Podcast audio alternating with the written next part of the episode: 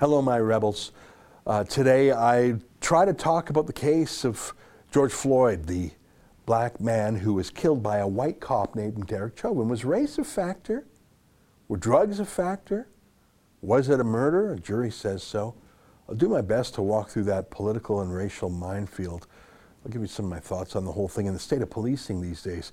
I guess my main question is who would want to be a cop? Uh, before I get to that, let me invite you to become a subscriber to Rebel News Plus. That's the video version of this podcast. It's eight bucks a month. Just go to rebelnews.com and click subscribe. And uh, you'll get the video side of it. You'll get Sheila Gunn Reid show, David Menzies show, Andrew Chapados show, and you'll get the satisfaction of keeping Rebel News strong because we don't take any of that government money, you know. All right, here's today's podcast. Tonight, policeman Derek Chauvin was convicted of murder for the death of George Floyd. What does that mean? It's April 21st, and this is the Ezra Levant Show. Why should others go to jail Why? when you're the biggest carbon consumer I know? There's 8,500 customers here, and you won't give them an answer. The only thing I have to say to the government about why I publish it is because it's my bloody right to do so.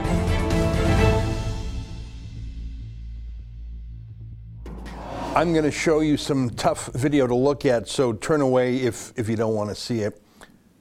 It's a takedown of George Floyd by Derek Chauvin and other police in Minneapolis. Floyd was a serial criminal. He resisted arrest.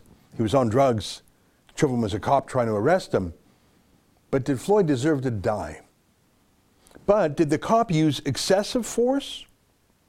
Is Floyd a global hero? Is Chauvin a racist? And really, who on earth would want to be a cop these days?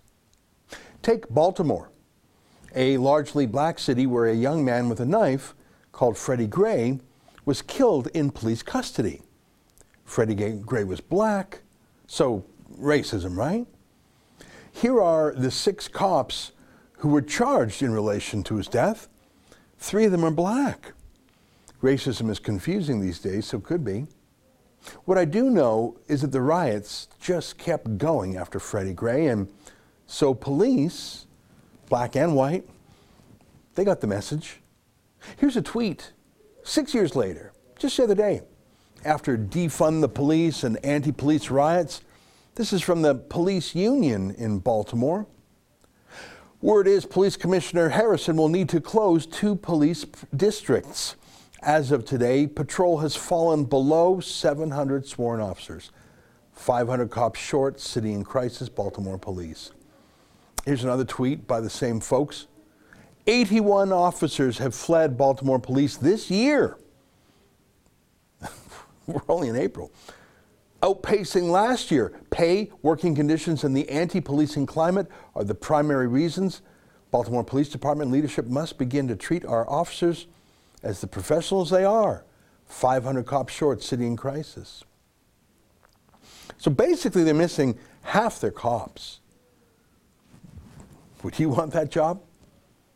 if you were white, if you were black, if you were anyone.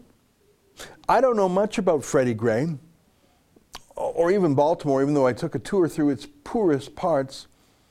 I think they really do need police there. The black people do. The poor people do. They need them. Rich white neighborhoods, they usually have police or private security. I didn't see a lot of white people in those run-down neighborhoods, victims of crime there. I don't know what happened to Freddie Gray. I think I know what happened to George Floyd. The cop who kneeled on his neck and back was charged with murder. Was it murder or self defense? Was it murder or reacting to a big man resisting arrest? Well, there was a trial about that, a jury trial. Would you have wanted to be on that jury? I wouldn't. There was an expert who gave opinion in the court. He had a dead pig's head left at his house. Yeah, would you want to say, not guilty if you thought the cop was not guilty? Or would you be afraid of violence against you and your family, or even riots in general? Here's a senior Democrat named Maxine Waters. We're looking for a guilty verdict. We're looking for a guilty verdict, and we're looking to see if all of the talk that took place and has been taking place after they saw what happened to George Floyd if nothing does not happen, then we know uh, that we've got to not only stay in the street, but we've got to fight for justice. But I am very hopeful, and I hope uh, that we're going to get a verdict that will say guilty, guilty, guilty. And if we don't, we, got, we cannot go away. That's pretty clear. She said that before the trial ver- verdict. Convict him or there's going to be riots. Even President Joe Biden thought he would weigh in on the trial during the trial. Is that how you do it? They're a good family, and they're calling for peace and tranquility, no matter what that verdict is.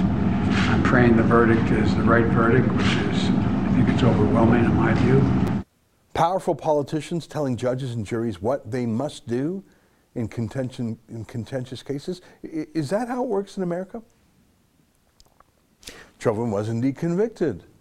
But some people just want to watch things burn no matter what. I don't know if this truck driver here was black or white. I know he's a truck driver, so he's probably not that rich.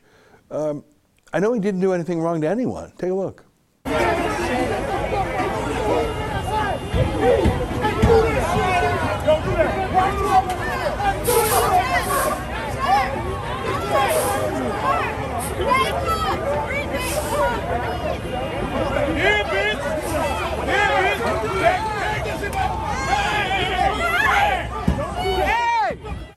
Was Chauvin guilty? Well, the jury says so.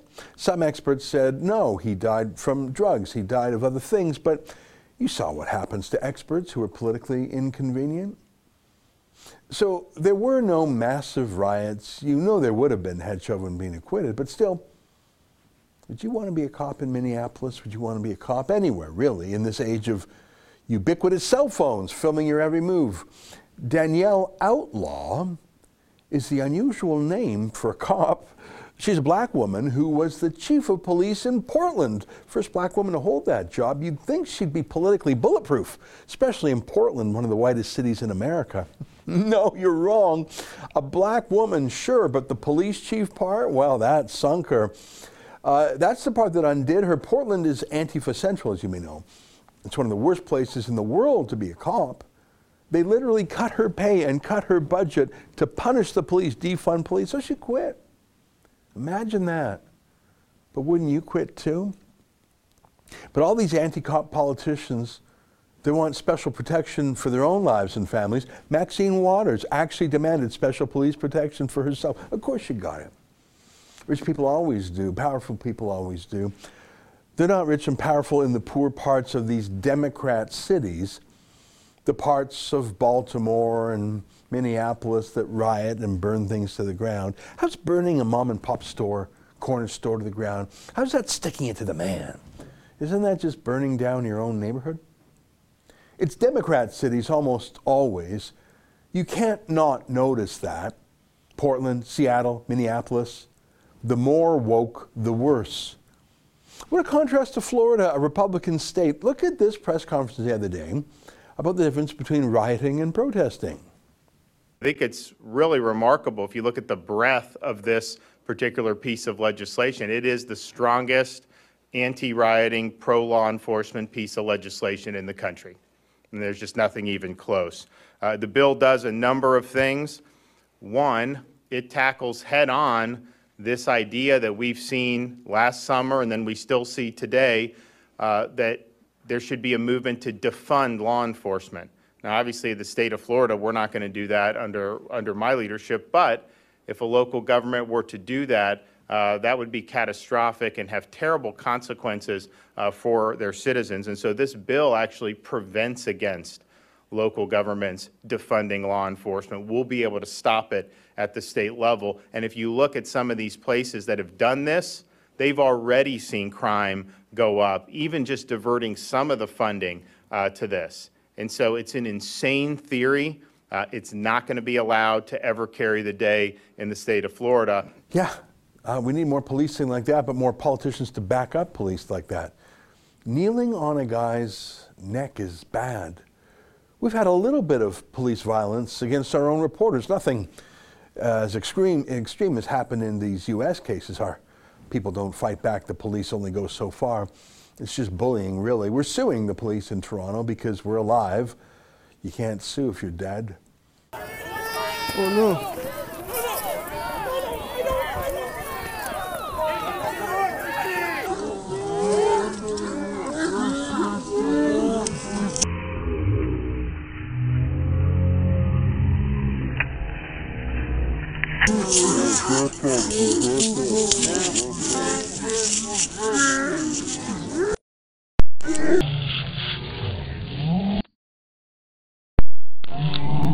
We're going to sue the police in Montreal too. Why are you pushing me? Why are you pushing me? I'm not pushing you. Go, sir. Go, sir, please. Do not touch her.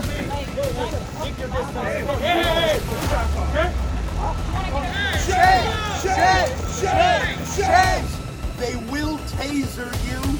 They have already arrested one of our reporters after physically assaulting him.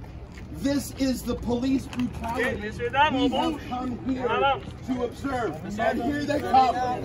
Crooked cops, corrupt cops. You're pushing me with a bicycle. Are you kidding me? Hey!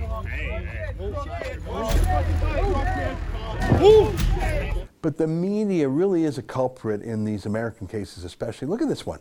Just even after the Chauvin case, one young black girl, a teenager, attacking another young black girl with a knife. A cop shot the attacker. Is that racist? If the one black girl had murdered the other black girl and the cop did nothing, would that have been racist? Or was that even about race at all? The cop stopped a would be killer. Isn't that the right thing to do? It would have been better if no one had died. But it doesn't always work that way in real life, does it? The media is insane, though. Look at the, how they covered this. A knife fight, as if the victim was an equal aggressor. She was un- unarmed, the victim, uh, the one who would have been stabbed. Noting the race of the attacker, but not the race of the saved victim, who was also black. Insane, insane, insane. The media want a race riot. Look, I didn't follow the trial of George Floyd. I'm really glad I didn't. I don't want to know more than I know. I, I don't want an opinion on whether or not he was murdered. The whole thing is awful. It's not our experience in Canada in the main.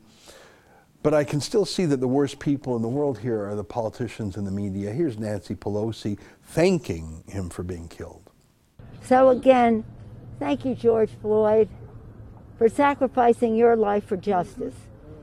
She's using him as a political talking point, as a political weapon. Al Sharpton, well, he's a special kind of bloodhound. He can smell money and death miles away. Look at this.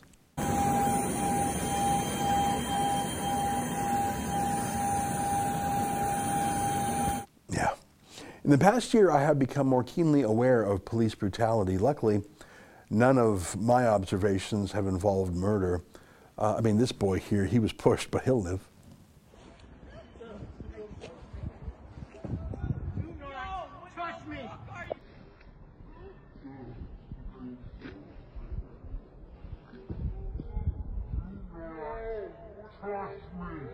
That was abusive bullying, but nothing more than that. But what is the mentality behind it? Incredibly, CTV said that boy fell, and they didn't even call him a boy, they called him a man. He's 12. He's 12. CTV is outraged about police brutality in the United States. I, I wonder if their opinion about that 12 year old being pushed by the cop in Gravenhurst, Ontario, I wonder if their opinion would have been a little fiercer if the kid were black. Here's Calgary's police telling you how much they care about George Floyd. You know they do. Thanks for virtue signaling from a thousand miles away, lads, but um, do you have anything to say about your own police who swore at, attacked, assaulted, tasered a young man just for skating outdoors on an ice rink? Anything to say about that, guys? Uh, do you have anything to say about sending your cops into a church during Easter weekend? Anything to say about that? Or just things to say in a different country. Policing is broken. Police are too often being used as political errand boys by politicians, especially during the lockdown. And they're demonized for fighting criminals when that's what we hire them to do, we need them to do. I know they sometimes go too far, but in this day and age, would you even take the chance as a cop? And would you get a fair trial if you made a mistake? Would you just stay out of certain parts of town? Just turn a blind eye to certain criminals. Just look away. Don't get involved. Wokeness is killing police in two ways. Too bad it's poor people and minorities that'll hurt the most because of it. Stay with us for more.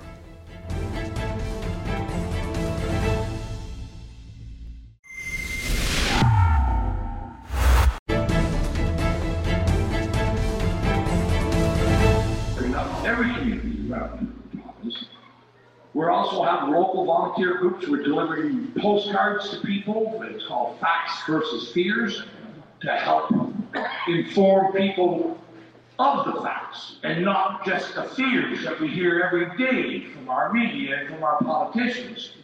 Well, that's some video footage from a recent anti lockdown gathering in Ontario. These gatherings have been picking up steam. About 200 people there in West Zwicks Park in Belleville.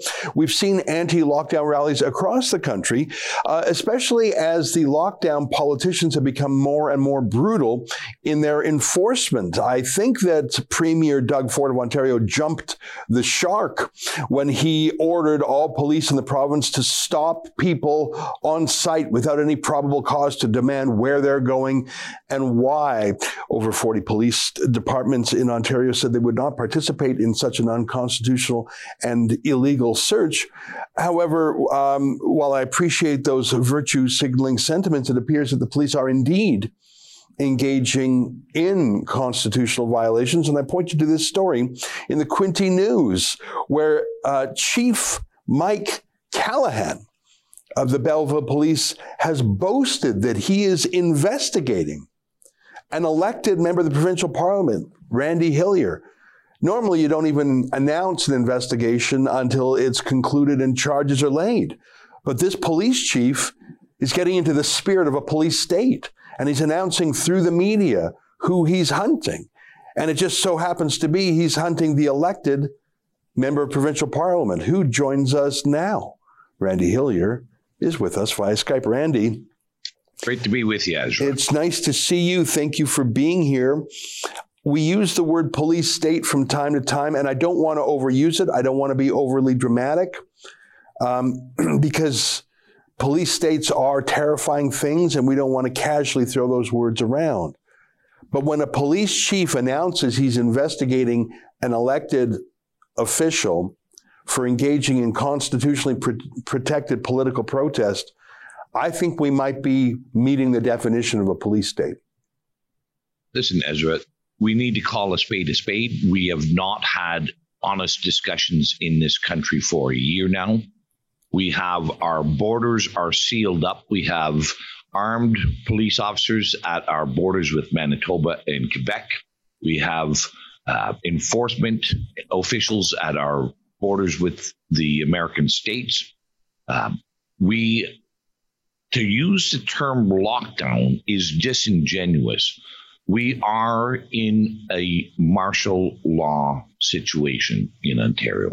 I know people don't want to don't want to recognize and don't want to realize and, and speak about this, but let's be truthful here. Uh, we have police chiefs uh, out boasting that they're coming after elected representatives who disagree with the political course and political policies of this province, and we have our borders sealed up. I do appreciate that a, quite a number of police services across the province finally, after 13 months, uh, gave some pushback to Ford last uh, last Saturday, but it is very little, and we have seen. Although there are public pronouncements that they're not going to engage in those activities, in practice, we are, are seeing that a great many police services are still engaged in police state activities. Yeah, I, I find it very frustrating.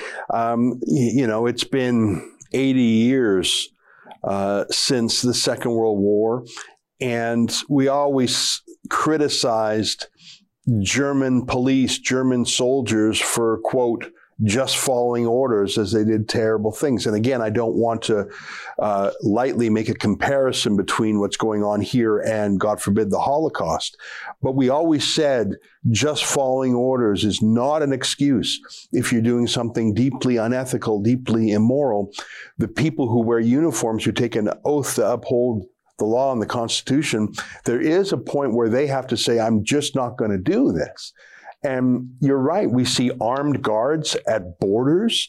Even British Columbia is having internal highways, different regions. Um, I mean, that's a, clearly a violation of our constitutional right to mobility, Section 6 of the Charter, your right to freedom of association, freedom of assembly, freedom of expression, freedom of speech. That's Section 2 of our Constitution. These things are just being thrown out the window. And I don't think it's enough for police just to shrug and say, well, I'm just following orders. Oh, it, it, absolutely isn't, and and neither is it for the great many of their population. You know, you bring up that analogy of the Second World War. It, it wasn't just the people in uniform who were conforming to these immoral and outrageous uh, obedience of orders. It was also the population, and and we're seeing a great many people here in Canada embracing a totalitarian um, perspective, a totalitarian war, uh, and I and I and I use that term purposely. Um, this has turned out to be a war against what Canada is and what Canada has always stood for. It's a war against freedom. It's a war against the individual. It's a war against personal responsibility.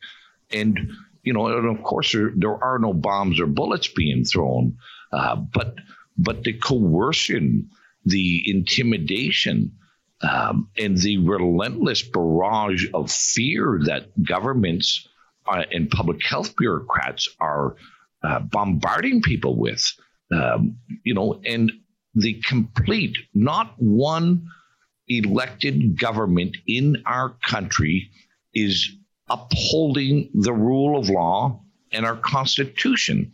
And we are, in essence, in a lawless state hmm. at the moment where an utterance by an elected premier or prime minister or an utterance by a police chief becomes the de facto rule yeah. uh, or a public health bureau. Well, that's the thing. It's not just police chiefs and politicians. You have uh, bureaucrats with an MD, like a, a, a, public health officer. I, I hate that they're called top doctors. Most of them haven't had a patient in years, let alone decades. They're not the top doctors in terms of they're the best. They have the best patient care. They have the best outcomes. They're, you know, they get the best ratings from, you know, the best recovery rate. They're not the top doctor. They're politicians with an MD. And and what's so incredible to me is quite often when a politician wants to liberalize the lockdown, you see these public health tyrants who were nobodies 14 months ago say, I will issue the directive, even if the politicians don't. I will shut down um, these stores, these schools. I mean, we saw that incredible moment in Ontario where the education minister said, yes, schools are open. And then moments later, uh, the, the, health tyrant said, "No, we're shutting it down." Um, well, we saw that with. Go ahead. We saw that with Doug Ford himself, the premier of the province, where he said, "If I disagree, if anybody disagrees with a public health bureaucrat, and let's." That's what they are. They are not doctors. They are not medical professionals. These guys are have never held a stethoscope. They have never seen a patient. They're bureaucrats, and and Doug Ford said, if I disagree with them or anybody disagree with them, it would be akin to putting a rope around your neck and throwing yourself off the bridge. That's that's what we have in this country. Recognize it, believe it or not. That's our politicians have become serfs and uh, uh, and subjects of unaccountable unaccountable, unelected um, bureaucrats who are destroying our lovely country and destroying our way of life and destroying all our foundational um, principles that made Canada so so wonderful. Uh, they've dis- they're destroying our faith, our freedom, our responsibility, and um, and they have to be reined in. Mm-hmm. It's incredible. Um, Look, I just was jotting down a list here. You were elected as a conservative, but you were booted from the caucus for being too independent minded. Roman Baber, also elected as a conservative, when he dared to criticize the lockdowns, he was given the boot. Belinda Karahalios, elected as a conservative, given the boot. Christina Mitas, another conservative MPP, she registered her opposition to these lockdowns. As far as I know, she hasn't been kicked out yet, unless something's happened in the last little while. So right there, there's four people elected as conservatives who say, I just can't go along with this anymore. Um, t- to me, there's got to be more. Why aren't they speaking out? Why? I mean, there's got to be people who hear the pain of businesses shut down, the pain of delayed or postponed cancer care, depression, suicide. There's got to be more, and yet they're silent. Why? Why are they so quiet? Well, there's two parts. Uh, you know, I, I think the best way to describe this, what is happening, uh, it's an older term, but it's a term that I think most adequately describes. And it's the, the phrase is social murder. We are engaged in social murder by our political elites. What do you mean by that? Country. Well, that that our, our, uh, that our elites, our public health bureaucrats, our politicians are enacting policies that they know will lead to the premature and unnatural death of a great many people. We're seeing this with suicides, with overdoses. We're seeing it with delayed medical attention and, and, and sc- cancer screenings. I've, I've heard the phrase statistical murder. I heard that from John Stossel. He's saying the decision will cause all these deaths. So obviously there's not that criminal culpability, but we're making choices that we know will have a disastrous effect on lives and health. I think, I think, I think, yeah. and what frustrates me is every day we get the case count of people who, many of whom don't even have symptoms, but we don't get every day the countervailing statistics of how many people died from suicide, from cancer that should have and could have been caught but wasn't. I, I, I, it's a kind of propaganda to only hear about the coronavirus when uh, 90% of deaths in Ontario are from other things. Uh, more, more akin to 99% of yeah. deaths are from things. But, but what I would say back to the that question as well is we have seen we're not permitted to have an honest discussion in this country. When Roman Baber or myself or Belinda uh, speak out and counter the narrative, there's a great there is a consequence. And for those, for all of us, there's been the removal from caucus. Uh, so we're demanding conformity. That's what is at play here. We are rejecting a foundational premise of Western liberal democracy that open, honest, healthy debate will lead us to good outcomes. And just like the march towards uh, Nazism, there was conformity. Everybody must conform or you will face consequences. And I know there's a great many people in the uh, Ford administration who understand that they are, and their policies are tant- tantamount to social murder, hmm. and and they're fearful of speaking out. And and I can and they're fearful of public health and they're fearful of the social media backlash. There's and, and social stigma. And and we have a bunch of cowards running our province. We have a bunch of cowards running our country. We don't have statesmen. We have lemmings. Hmm. um, well, and, let me ask you this. Uh, uh, we started off by pointing out that the police chief in belleville mike callaghan has publicly announced that he's investigating you. And again, I say that's quite odd because normally an investigation is not announced. It's only charges that are announced. Um, and in fact, we often don't make those announcements till the person has formally appeared in court. So this is highly unusual. It's a kind of intimidation, I would think. But let's say he does issue some charges against you. And I, I, would imagine they would just be tickets with a very high dollar amount because what you have done is obviously not a crime.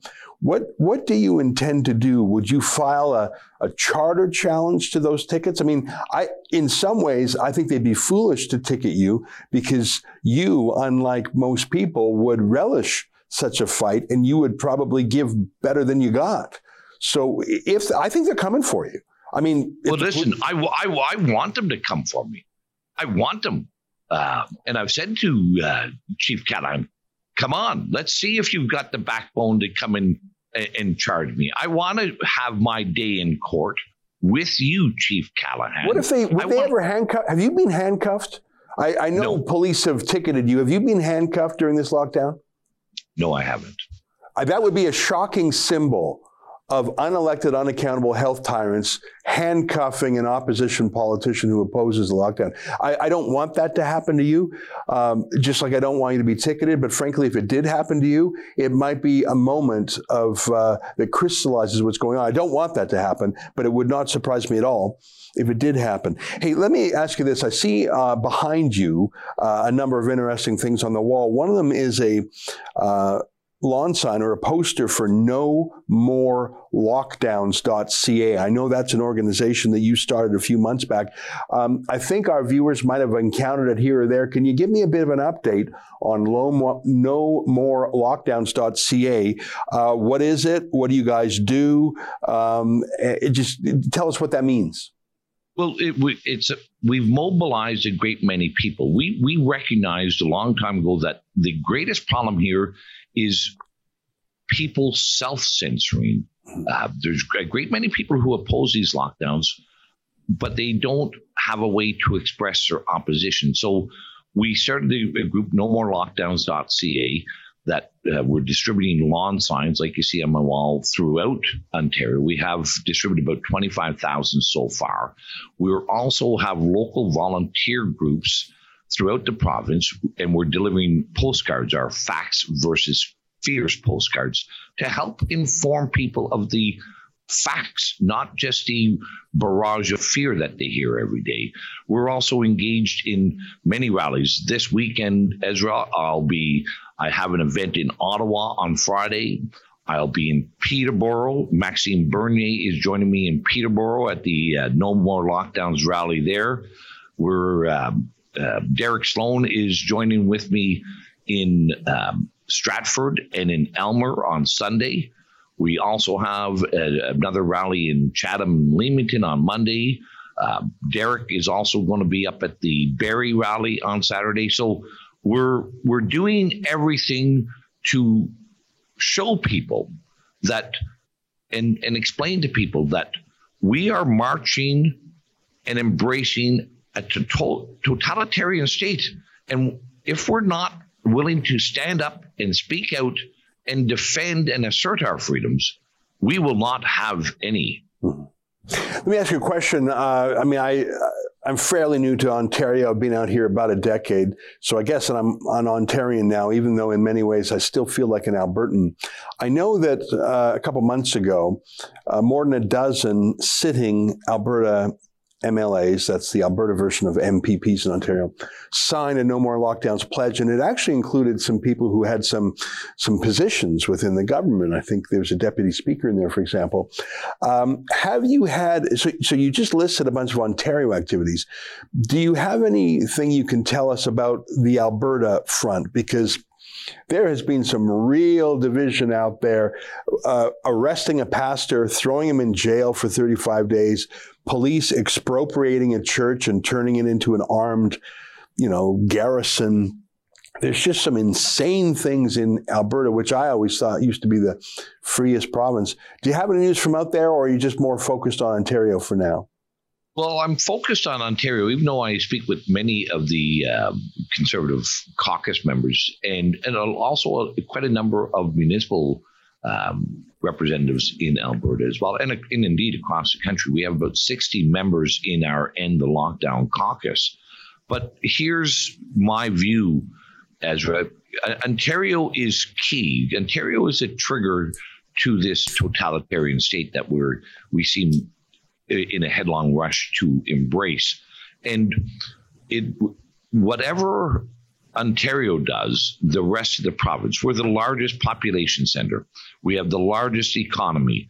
And it, it doesn't matter if PEI or New Brunswick or, or Manitoba um, gets out of this lockdown. They are sort of beholden and must be on the coattails of the largest province. And that's why I'm focusing all my attention singularly to get the people of Ontario to understand the gravity and the danger that we're on at the moment. And I believe if we can turn Ontario, then we can turn the rest of the country. Well, I hope you're right. Randy Hillier, MPP for Lanark, Frontenac, Lennox, and Addington, one of the nicest places in the country. I'm so glad to have you on the show. I wish you good luck. And if that Chief Mike Callaghan does, in fact, come for you, make sure to let us know. We'll cover that story. And boy, I think he'll be messing with the wrong guy if he does. Good luck, my friend. It will be a pleasure to see Mr. Uh, Chief Callaghan come and bring me a ticket, and uh, I'll make sure that we get some video footage if it happens. Yeah, I know you will. All right, you take care, my friend. Thanks for fighting for freedom. My pleasure. All right, there you have it. Randy Hillier. Stay with us. More ahead.